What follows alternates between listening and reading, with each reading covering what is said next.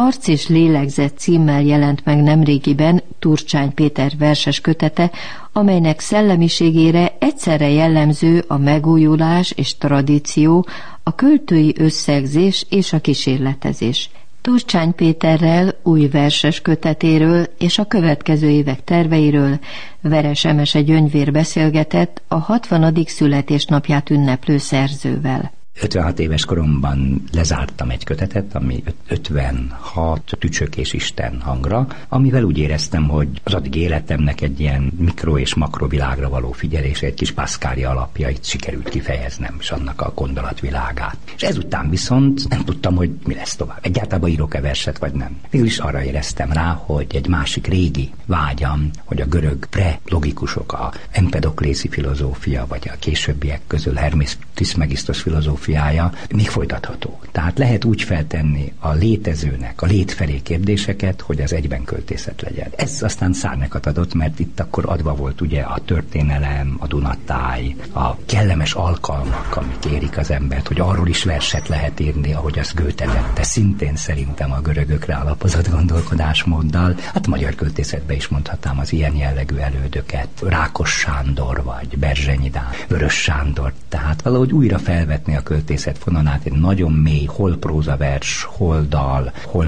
fragmentum, de szerelem fragmentumai címen írtam például verset, ami igazából tényleg filozófiailag gondolkoztam el, de ez már azért mégis költészet, tudnélik. A transzcendencia és a metafora már a nevébe is nagyon közeli, tehát áttétel, vagy átjövés, átlépés, ezek nagyon izgalmas dolgok, és a művészet és a filozófia ebben a költészetben nagyon összefügg.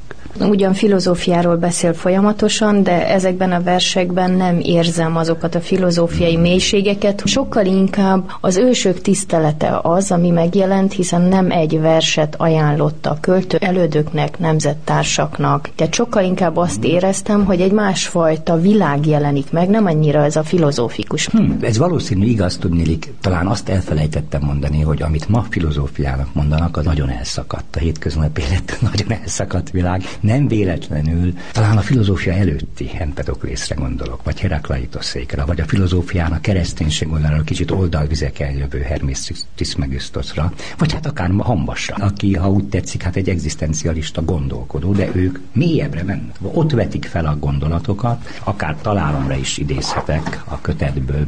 Ma kinyílt a virág, de a holnap elfolyik, mint folyón az ár ez mégiscsak a költészetben megvalósult felismerés. Igen, mert maradjunk abban, hogy a filozófia egyben közös a heuréka élménnyel, a rácsodálkozással és a költészettel. Én azt hiszem, ezt kerestem ebben a kötetben. A rácsodálkozás viszont megvan, hiszen rácsodálkozik Londonra, ahol a lányát látogatja meg, rácsodálkozik, akár a román tájnak, a román építészetnek a szépségére, nem beszélve az elszakadt magyar területekre ismét, hiszen nem először jár arra fele. Ezek az utak körkörös erősek, tehát most például nagyon gazdagodtam azzal, hogy Romániában putnám voltam. Tehát Moldva ortodox szívér és magyar barátokat, olyan embereket, olyan román szerzeteseket, akik büszkék arra, hogy a Sutter vagy Suttor nevezetű bort, azt Mátyás király küldte oda, hogy a szerzetesek is jó bort igyanak. Az épületek is szinte a kolostor majdnem a Mátyás király korabeli Visegrádot emlékeztet. Volt olyan bástyája, ami egy az egybe éppen maradt, épebben, mint ami Mátyás korabeli bástyák. Trogírban, horvát tengerparton ott lehet mind mai napig látni azokat a bástyákat, amiket még negyedik Béla láthatott a számüzetése alatt, a menekülése alatt.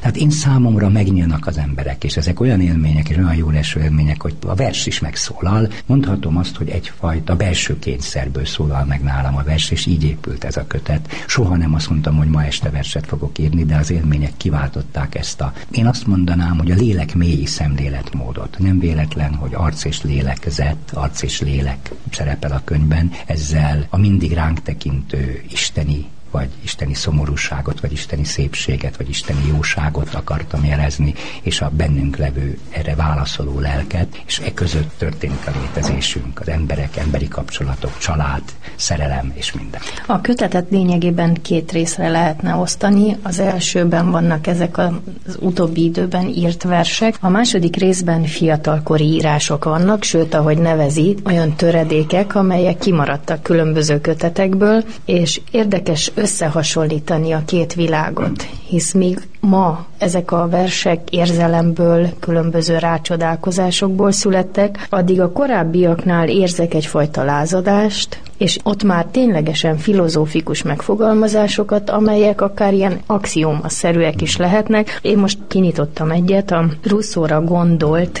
című töredéke, Zrinyit egy kan, kantot egy tan dulta fel. Tehát ilyen jellegű rövid sorokat, de ugyanakkor szerelmes költészetet is találunk ezek hmm. között a versek között. Nem tudom, hogy mondtam-e, hogy mindenkor a filozófia és a költészet volt, ami érdekelt. Hát jelen esetben például nagyon vállalható idézetet emelt ki, tudnélik, több más nyilatkozatomban írtam arról, hogy ma Európa és a világ valószínűleg be fogja fejezni ezt a túl praktikus, túl elgépiesedett, elszámítógépiesedett korszakot, hiszen ez lehetőséget ad az új romantika kibontakozására is, az élet új szempontjainak a felfedezésére, amely világláncként tudja már most is megmozgatni a fiatalokat, illetve felébreszteni a fiatalokat. Én azt gyanítom, hogy a bit mozgalom után most nézünk elébe újra a romantikára emlékeztető korszakra, amit per Kant például a Russzót olvasva megdöbbent, hogy ja, itt valami más is van, mint amit én tanultam. Tehát én úgy látom, hogy ez a fiatalkori észrevételem most már jobban értem, hogy miért is hivatkoztam Kantra akkor. Mi lesz a következő öt évben? Most fordítok, műfordításon dolgozok. Vendégünk lesz John F. Dean, az írköltészet egyfajta doenje ma már, de egy nagyon nagy költője.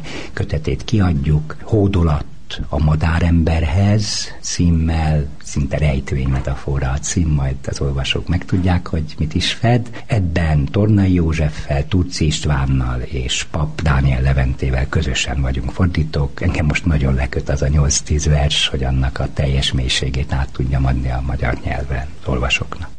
A költészet jövőjéről a következő évek fordítási terveiről is szólt többek között az iménti beszélgetésben Turcsány Péter, akivel Veresemese beszélgetett.